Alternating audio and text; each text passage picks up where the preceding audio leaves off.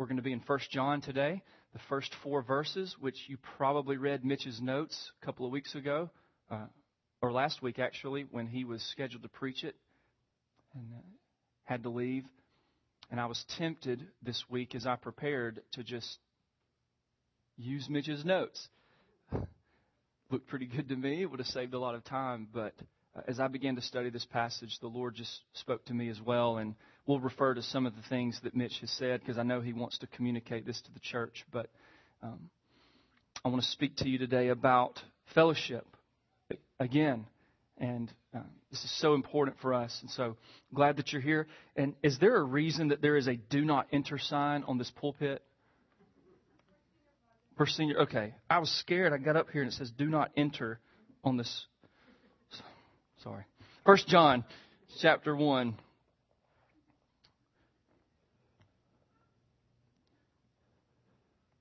First John We're going to look at the first four verses. 1 John chapter 1 verse 4 or verses 1 through 4.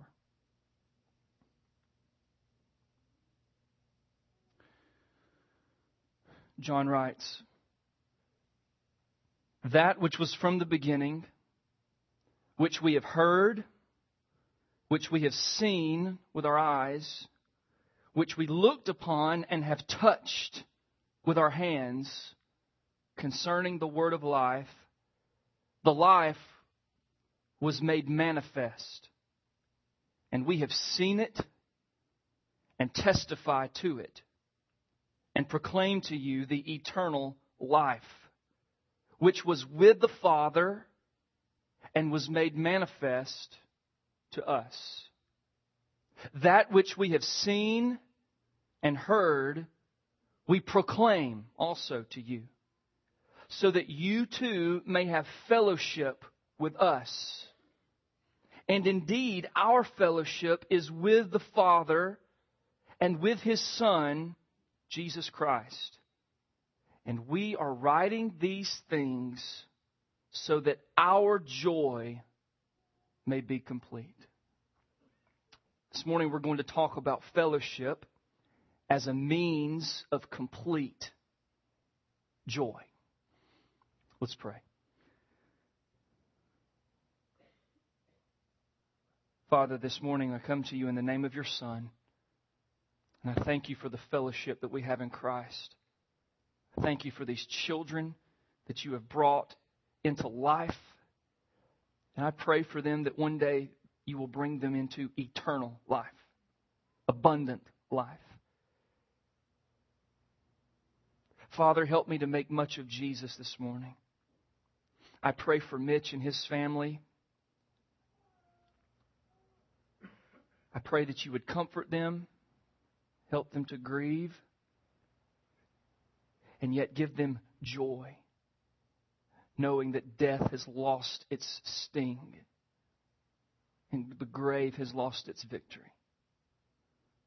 Father, I pray that through this text, you will draw us closer together in fellowship with Christ and with each other to complete our joy. In Jesus' name, amen. I remember being in college, freshman or sophomore year, and I went to a friend of mine who lived across the hall from me, and I invited him to church. I said, Hey, man, you want to come to church with me? I had been inviting him several times and he never wanted to come and I stuck with it, kept asking him, and one day he said, Listen, I'm a Christian, but I don't need the church. I have my own church. I study the Bible myself. I read it occasionally. Um, I pray. Um, I don't need to go to church to get what you get there. I'm fine the way I am. I don't need any other Christians to have church. And the question I want to ask, and the question that Mitch would ask if he were here, and the question we need to think about this morning is can you have God without having God's people? Can you really say that you are in fellowship with Christ and not be in fellowship with Christians? And hopefully by the end of today, you will all answer no. It's not possible. We were made to be interdependent in fellowship with other believers. And so fellowship with other believers is not optional. And so what I want to do this morning in these four verses, John makes five assertions that are going to logically point to our joy being completed in by fellowship with God in Christ with other believers. Say that again. Five assertions in four verses that logically point to our joy being completed by fellowship with God in Christ and with other believers. Okay? So let's look into the text. The first thing that I want us to see, and the first point that John makes in these first four verses, that John speaks as an eyewitness. He speaks as one who says that he has heard Christ, seen Christ, and touched Christ. He speaks as one who knew Jesus personally and the first thing that John does in this small letter is he says that Christ, our life, has eternally existed with the Father. And you may notice that in both the Gospel of John and in 1 John, John begins his letter and his Gospel with Jesus being described as the eternal Word, the Logos, the life, Jesus is our life. He says in 1 John chapter 5, if you flip over, you can read it verses 11 and 12. He says, This is the testimony that God gave us eternal life, and this life is in His Son. Whoever has the Son has life. Whoever does not have the Son of God does not have life. You cannot have eternal life apart from Jesus Christ. He is the source of life. John starts 1 John, and he says this in verse 1. That which was from the beginning, which we have heard, which we have seen with our eyes, which we looked upon and have touched with our hands concerning the word of life. He says the same thing in John chapter 1. You've heard this before. In the beginning was the Word. And the Word was with God, and the Word was God. He was in the beginning with God. All things were made through Him, and without Him was not anything that was made. Verse 4. In Him was life. And the life was the light of men. And so, when we have fellowship with Jesus, we share in His life. Jesus is our life, but John is making a point here about the nature of Christ, and he says Christ has eternally existed with the Father. He is not only the life, but Jesus is eternal. And that is crucial to understanding the importance of fellowship and eternal life. It says in 1 John chapter 1, verse 1, that which was from the beginning, the word of life. In John chapter 1, he says, In the beginning was the Word. You can read it literally in the Greek. In the beginning, the Word was. The Word already was. The Logos was there before the beginning. Jesus is eternal. He has no beginning. He will have no end. Jesus has eternally existed. There was never a time in which the Word was not. There's never been a time in which Jesus did not exist. Jesus is not a created being. He is not the brother of Michael the archangel. He is the eternal Son of God who has eternally existed with the Father. And that is foundational to the Christian faith. It is foundational to our understanding of Christianity, and it is one of the foundational statements that unifies us in fellowship. Jesus did not begin when the beginning began. He began the beginning. Let me say it another way. Jesus did not start when start got started. He started start. That's who we're talking about. We are talking about Alpha and Omega. He's before A, he's after Z. He is before the beginning, he is after the end. He has no beginning, he has no end. He is eternal. And so John starts off Theology 101, the, the, Christology. We want to study about Christ beginning. In the beginning was the Word of life. He is the Logos. He is the Word which created everything. We could literally read Genesis chapter 1 and say, in the beginning, Jesus created the heavens and the earth and he spoke. It was the Logos. It was the Word that God spoke and he created. He is eternal and he is our life. And that's the foundation that John begins with, talking about Jesus, talking about fellowship, and talking about our joy. So, first, Christ, our life, has eternally existed with the Father. But now he makes a second statement. Not only is Jesus eternal, the second thing John says is that Christ our life was manifested in the flesh. The word manifested means revealed. He was revealed in the flesh. We have a big fancy word in the church for this. We call it the incarnation, right? The taking on of flesh. The Son of God, the eternal Son of God, became a man. He entered into human history. The, the eternal God entered into time. The Creator entered into creation. John chapter 1 verse 14. The Word became flesh and dwelt among us. Or as Eugene Peterson said, God moved into the neighborhood. He put on flesh and he moved into our neighborhood and he became one of us. The eternal Christ who was with the Father from the beginning, who was very God of God, that Christ appeared in flesh and he became a man. And there's two things about the incarnation we need to realize. First, the incarnation has been a great stumbling block throughout church history. From the very beginning, people have stumbled with this teaching that God would become a man and die. Sometimes I think we take it for granted because we've grown up hearing it maybe and we just assume, oh yeah, God became a man. But that is a huge stumbling block for many people. What was the stumbling block in John's day? If you read 2 John, verse 7, it says, John told the church, Many deceivers have gone out into the world, men who will not acknowledge the coming of Jesus Christ in the flesh. Such a one is the deceiver and the antichrist. There are many people in John's day, the Gnostics, who would, who would teach very radical teachings of Christianity, things that were not Christian at all. They believed that it was sinful, that the body was sinful, and that the spirit was good. And so for God to take on flesh, that was not a good thing. So he only appeared to have a body. But we don't believe that. We believe that Jesus was both fully God and fully man.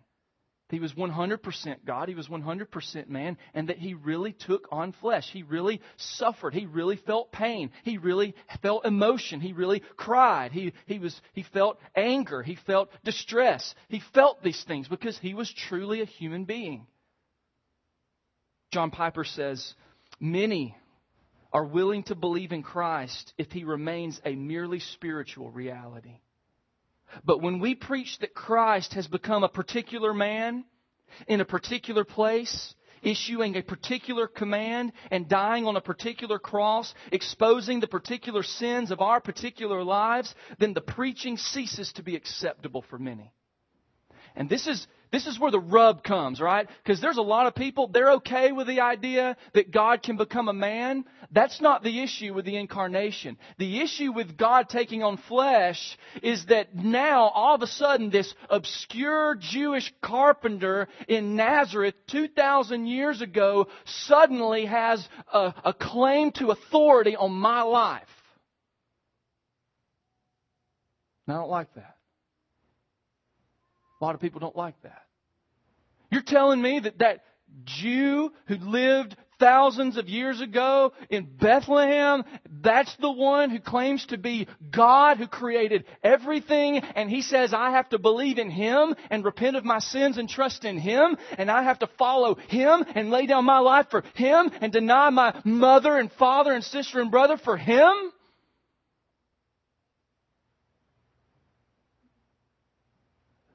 Christ is a stumbling block for many.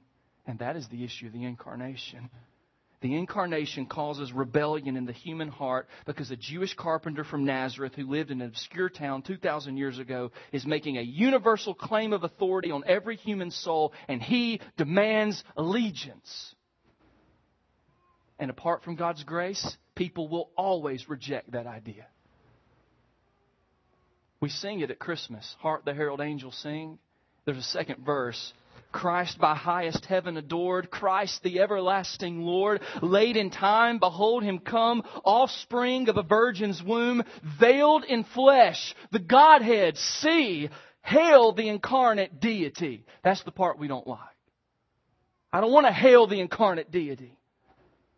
But he was pleased in flesh with us to dwell. Jesus, our Emmanuel. Hail the incarnate deity. We ought to worship Christ this morning because not only is He eternal, He is the eternal Son of God, but He became flesh to rescue us from our rebellion against God. He came to our rescue. He's our deliverer and our redeemer. This was the problem that Moses felt at the burning bush when God told Moses, Go tell Pharaoh to let my people go. And Moses said, Okay, but God, when I get there, who are you? Who do I tell them that you are? What is your name? Who can I compare you to? And God looks throughout the entire universe and he says, Oh, Moses, you know what I'm like? I'm like, no, I'm not like that. Oh, I know, I, am like these stars. No, I'm, I'm not like that. Oh, Moses, I know, I'm like. No. Moses, you want to know what I'm like? I am what I am. The only one you can compare to me is me. I am completely and utterly unique in every way until the incarnation. And all of a sudden, the question that Moses asked at the burning bush finally has another answer. God, who can we compare you to? And God says, You want to know what I'm like? Look at that carpenter from Nazareth. You see that baby in that manger? That's what I'm like. Listen to him, believe in him, and trust him. He is God. He is my son, and I am well pleased with him. Not only is the incarnation a stumbling block, but the incarnation is a crucial test of doctrinal authenticity. Let me say that another way what you believe about Jesus is going to tell us whether or not you're a Christian. John says it this way 1 John 4, verse 2. By this you know the Spirit of God.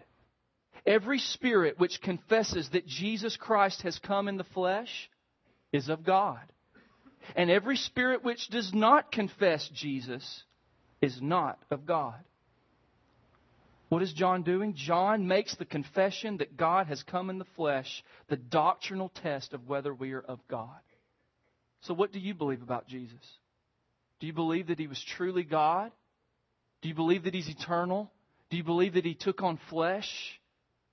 Your answer to that question will tell us where you stand with Christ. You cannot claim to follow Christ and yet deny that he is God and deny that he came as a man. Now, this leads to a third thing that John says. First thing, Jesus is the eternal Word of life. He has eternally existed with the Father. The second thing, Jesus took on flesh. He was manifested in the flesh. And because those two things are true, John makes a third statement. Through the incarnation of Christ, we have obtained fellowship with the Father and with His Son, Jesus Christ. And now we move from theology of Christ to fellowship. Because if those things about Jesus are not true, if he's not the eternal Son of God, and if he did not come and take on flesh to die for our sins, you cannot have fellowship with God. And that's John's point, the third point. He says this in verse 3 That which we have seen and heard, we proclaim also to you, so that you too may have fellowship with, the, with us. And indeed, our fellowship is with the Father and with His Son, Jesus Christ. Remember, he says in verse 2 that the life was made manifest. It was revealed. And now verse 3, our fellowship is with the Father and with His Son. That is only possible if Jesus is God and if Jesus was truly made man and if Jesus died for our sin. Apart from that, you have no fellowship with Him. Fellowship begins in the nature of God. And so, the question we need to ask is, what does fellowship mean? Mitch has been talking about it for a long time but I want to make sure that we understand fellowship, this word koinonia in the Greek. What does it mean? Is fellowship really just about eating casserole after church? Is that all it is? Is fellowship only about hanging out and watching a movie or having a good time? I believe fellowship is something much deeper. Fellowship is a personal experience of sharing something significant and in common with other people. Let me say that again. Fellowship is a personal experience of sharing something significant in common with others. It's the pleasure of being in a group when you see eye to eye on what really matters. That's why, I, if you're not in a connect group, you're missing out. Because I, I love the men's group that I meet with on Tuesdays with Mitch and, and, and Emmett and, and on, on Wednesdays with, with some other guys we meet at Swift and Finch. I love that fellowship. And on Friday nights, we have another Connect group that Jenny and I go to with Brian Emerson, Brad Poston, Matthew LaHue. I love those guys and I love their wives and I, I love being with them. And it's not just because we eat together and we talk about the Bible. It's because we see eye to eye. We are in fellowship. We share common theology. We share the faith with one another, and I am encouraged by them. That's fellowship. It's not just that we eat together, it's that we share life and we share the same thinking about Christ together. And that's what draws us together. It's not just that we eat. I love food. And I love coming to eat. But that's not what brings us together. Fellowship is being united in a common belief, in a common theology, in common doctrine about Christ. And so to say that you have fellowship with the Father and the Son, that means that you have to come, you've come to share in their values. You love the things that God loves. You hate the things that God hates. You see eye to eye with God. That's what it means to be in fellowship with Him. God is Trinity. He's Father, Son, and Spirit. And even the Trinity lives in communion with one another. The Father, the Son, and the Spirit. Equally God, yet co-dependent on one another. They're co-equal, co-eternal. They, they, they exist within themselves, and yet, Father, Son, Spirit live in community with one another. And you were made in the image of God. You were made to need fellowship. You need community. You need community with God and you need it with other believers. So, how do we do that? What are some means of fellowship? I'm not going to spend a lot of time on this, but two major ways. The first major way is through the Word and through prayer. I put those together. I don't think you should pray apart from the Word of God. And I don't think you should read the Word of God apart from prayer. You should pray when you read, and you should Read when you pray, if that makes sense. Let the scripture guide your prayers. That's how you come into close communion with Christ is you know what he said. You read what he has said and you speak to him. The other way is just through fellowship through Jesus. We have fellowship with God through Jesus Christ. He is the way, the truth, and the life. He's the way we get to the Father. There's no other way to get to Him. And if you want to know who God is, you have to know Christ. You read John chapter 1 verse 18 and it says that God, the only God, has made him known. That Christ, the only begotten of the Father, has made the Father known. There is no other way for us to know who the Father is or what he is like apart from knowing Jesus.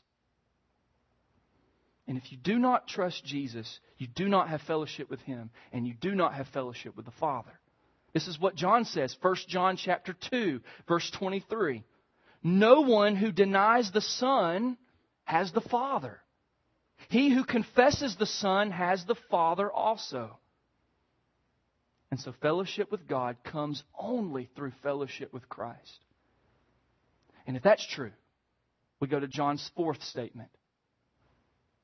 Since all of these things are true, since Jesus is the eternal God, since Jesus uh, is uh, has been manifested in the flesh, and since Jesus has made fellowship with God possible through his death and resurrection, therefore, John makes the proclamation that Christ is the basis of fellowship with other believers. If Jesus is the way to have fellowship with God, Jesus is the only way you're going to have true fellowship with each other. What do I mean by that? Fellowship between man and man starts with fellowship between God and man. If you're not right with God, you will not be right with man.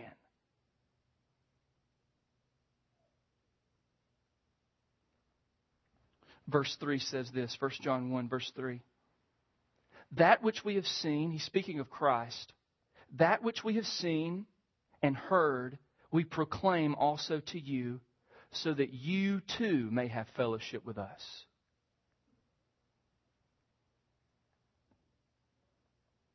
The way that you have fellowship with other believers is that you have fellowship with Christ.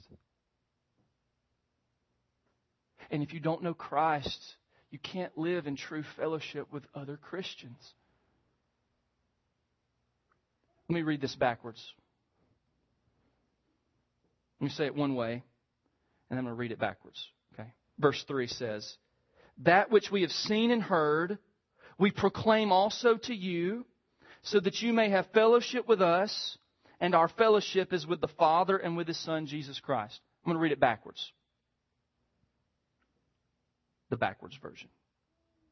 Since our fellowship is with the Father and His Son, the only way we can cultivate fellowship with you is to proclaim to you what we know about the Son whom we have seen and heard.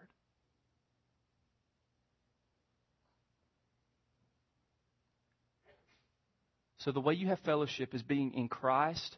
And here's what draws us together it's not just that we, we, we trust in Christ,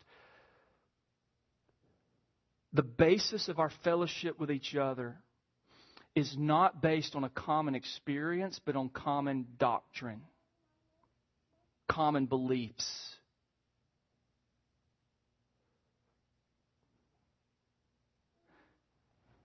Why do I say that? In order to experience fellowship with his readers, John tells them what he believes about Jesus Christ. Notice that John doesn't begin and just tell about his experience. He tells what he believes. He starts with theology. He says, This is the eternal Word who's eternally existed with the Father, and he became flesh and dwelt among us. In other words, there is no significant fellowship among people who do not share the same view of Jesus Christ. To put it bluntly, that's why we can't worship with Mormons. They have a different view of Jesus Christ. That's why we can't worship with Jehovah's Witnesses. They have a different view of Jesus. We don't worship with Muslims because they have a different view of Jesus. If you don't have the right view of Jesus, you can't worship together, and it's not based on your experience of Jesus, it's based upon the truth that Jesus has revealed about himself. Do we believe the same thing about Jesus? And if not, we can't worship in spirit and in truth. And so, the deeper and the stronger you want our fellowship to be, the more theology must be shared, which is very counterintuitive to what a lot of people think. Here's what a lot of people think. A lot of people think if you want people to come together and to be unified in fellowship, then you need to dissolve dissolve doctrine and break it down to the smallest common denominator possible so we can just all get along. And what does that do? Creates heretics, for one thing, and it doesn't bring people together. When John, here's, here's how this works. I'll give you two examples. When John wants to cultivate fellowship with a group of people, he writes them a letter filled with theology. When Paul wanted to prepare a missionary fellowship to support him and send him to Spain, he wrote this theological book called Romans. When he wanted people to come together, he didn't neglect theology, he preached theology. And he preached it deep, and he preached it wide, and he preached Christ. And he wanted people to know theology because it's our theology that brings us together, not your common experience. Because our experiences have all been different, right? I'm pretty sure most of you came to Jesus in a very different way than everyone else. And so there's some lessons we need to take from this that our, our unity is in doctrine, not in our experience. And so we should avoid basing the depth of our fellowship on a common experience rather than a shared theology. As much as I love many aspects of the charismatic movement, I fear that one of the dangers is that there is a reduction of theology and an emphasis on experience. And we need experience, right? We need to experience things in Christ in our walk with God. But it becomes dangerous when we don't all share the same experience. And so it's our theology that needs to bring us together. This was the purpose of the, the great creeds of the church, the Athanasian Creed, the, the Nicene Creed. This is why churches have doctrines, doctrinal statements. It's why the, the elders of this church took so much time to think about what do we actually believe. Why did they take the time to type it all out, have a new members class, let you sit there for six weeks and let them explain what we believe? Because that's what unites us. It's not just, oh, you believe in Jesus? Well, I believe in Jesus. I trusted Jesus. I love Jesus. Well, great. Let's come together. It's more than that, right? Or it should be. We take theology very seriously. A second principle lesson is that this text clearly teaches that Christians should not marry unbelievers for a very obvious reason. Deep fellowship is not possible when two people do not have the same beliefs and affections for Christ. It's not just because Paul said it in 1st and 2nd Corinthians that you shouldn't be unequally yoked. It's that if a Christian and a non Christian come together, you can't have fellowship with one another because you don't have right beliefs about Jesus.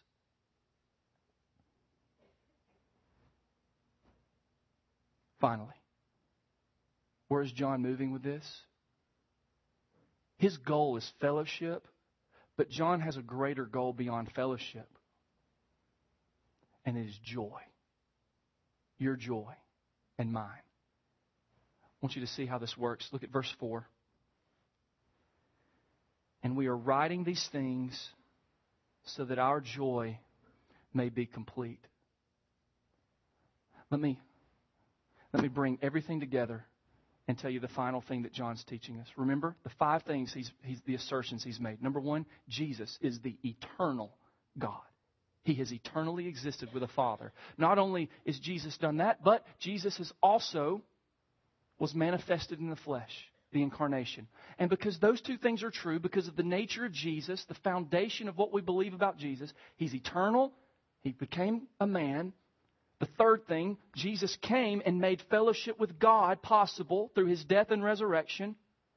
And because Jesus has made fellowship with God possible, now, fourthly, we can have right fellowship with one another because we have fellowship with God. And because all of those things are true, the fifth thing that John, uh, John is saying here is that the fullness of our joy comes when others share our delight in the fellowship of the Father and the Son. Hopefully, this will make sense after I finish explaining it. The fullness of our joy comes not just by you believing in Jesus, but when others also come to believe in Christ.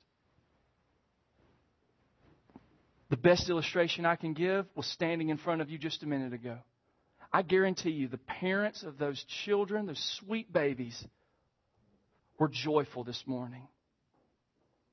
But, parents, let me tell you, your joy will not be complete until your child comes to faith in Christ. Mothers, your joy will not be complete until your children come to know Jesus. That's what John is saying.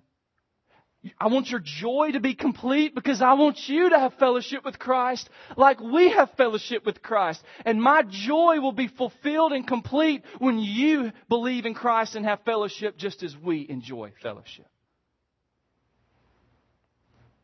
Now, there's a minor issue with the text. I want to see what you guys think.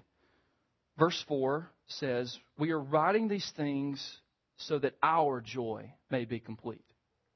If you have a King James Bible, your Bible says, We are writing these things so that your joy may be complete. The Greek manuscripts say both. Some have our joy, some say your joy. It's one Greek letter. Question is, which one is right? Who is, whose joy is complete when other people come to faith in Christ? Is it the church's joy? Is it our joy when somebody comes? Or is it their joy when they come to fellowship in Christ?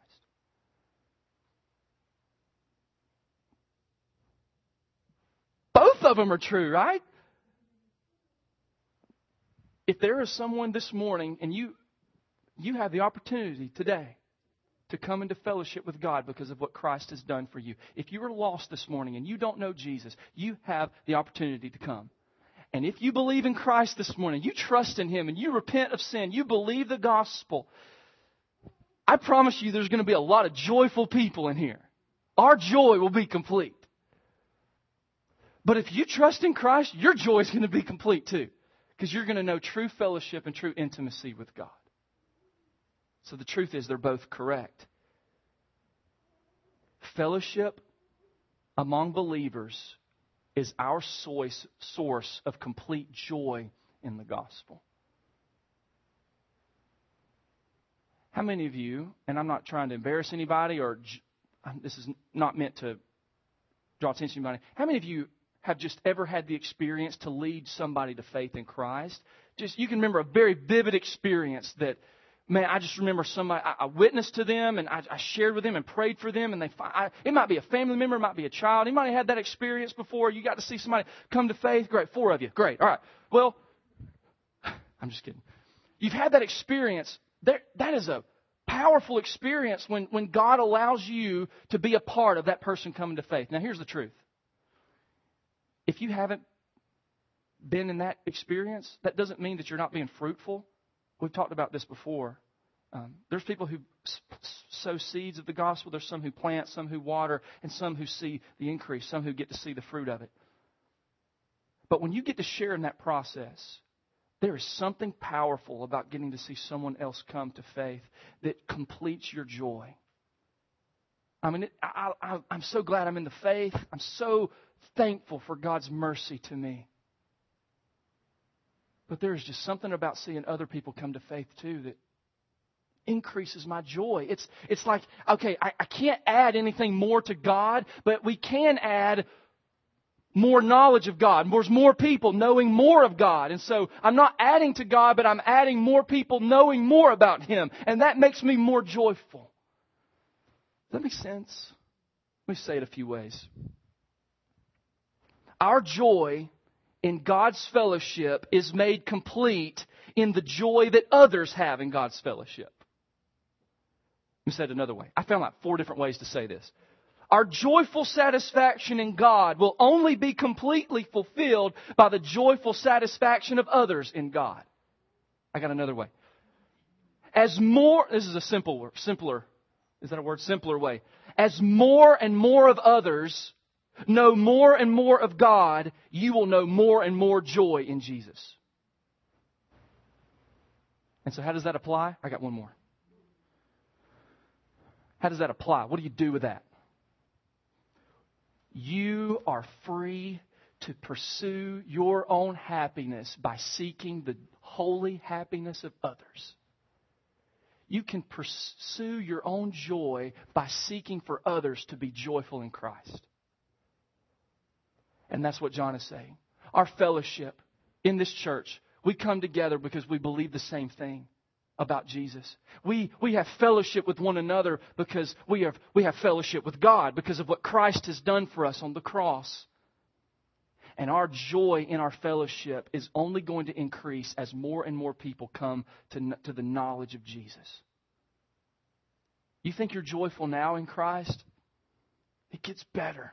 As more and more people know more and more of Christ, you will know more and more of joy in God. How do you know this is true?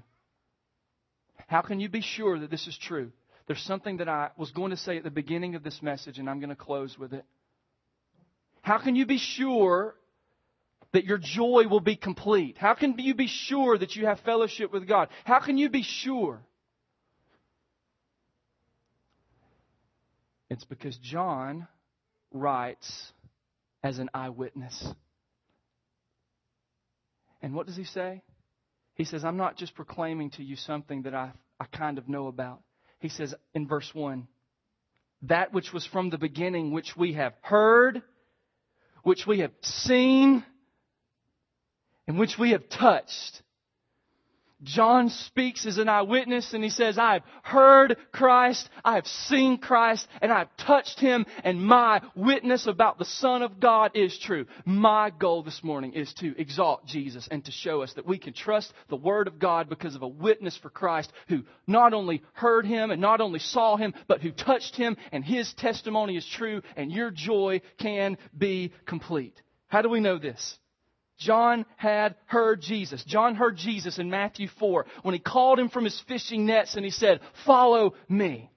John heard Jesus in John 4 when he told a Samaritan woman he was the living water. John heard Jesus in John 6 when he told a great crowd that he was the bread of life. John heard Jesus in John 8 when he told the dark-hearted Pharisees that he was the light of the world. John heard Jesus in John 11 when Jesus told Martha at, Lazarus' tomb that he is the resurrection and the life. John heard Jesus in John 14 when he told the disciples he is the way, the truth, and the life. And at the end of his life, John heard Jesus in Revelation 1 say, I am the Alpha and Omega, beginning and the end, who was, who is, and who is to come. I am the Almighty. But John didn't just hear Jesus, John saw Jesus. He saw him in John chapter 1 passing by as John the Baptist proclaimed, Here comes the Lamb of God who's going to take away the sins of the world. In John 2, he saw Jesus turn a watered down wedding into a wine filled celebration. In John 5, he saw Jesus tell a lame man at the pool of Bethesda to rise up and walk. In John 9, G- John saw Jesus tell a blind man to open his eyes and see again. In John 11, John saw Jesus tell a dead, stinky Lazarus to come out and take his grave clothes off. In John 13, John saw Jesus share bread and the cup with a man who would betray him. In John 19, John saw Jesus as the resurrected, or in John 19, John saw Jesus as the crucified Lord between two thieves, and he bore the curse of sin and death on the tree. In John 20, John saw Jesus as the resurrected Lord who had conquered death, hell, and the grave. And at the end of his life, in Revelation 1, John saw Jesus as one like a son of man, clothed with a long robe and with a golden sash around his chest. And the hairs of his head were white, like white wool, like snow. His eyes were like a flame of fire. His feet were were like burnished bronze, refined in a furnace, and his voice was like the roar of many waters. And in his right hand he held seven stars. From his mouth came a sharp two-edged sword, and his face was like the sun shining in full strength. John says you can trust him, you can have joy in him, because I've heard him and I've seen him, but I have also touched him. I've touched him. In John 13, Jesus touched John by taking a towel and washing his feet. In John 20, John touched the resurrected Lord by touching the, the scars in his side and in his hands. And in Revelation 1, at the end of his life, John fell down like a dead man when the Lord touched him one last time and he said, Fear not, I am the first and the last. I am the living one. I died and behold, I am alive forevermore and I have the keys of death, hell, and the grave.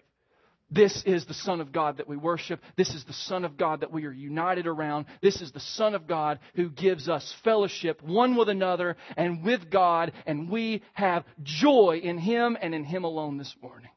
So let your joy be in Christ and encourage one another in the faith to keep trusting the Lord even when it's tough. Keep trusting the Lord, even in sickness, even in death. Keep trusting the Lord. Trust Him because we have heard from faithful witnesses who have heard, seen, and touched Him. And we would do well to listen to those witnesses, to embrace Christ as the source of our eternal joy. This morning, church, find your joy in Christ and seek the fullness of your joy in the fellowship of other believers. Let's pray.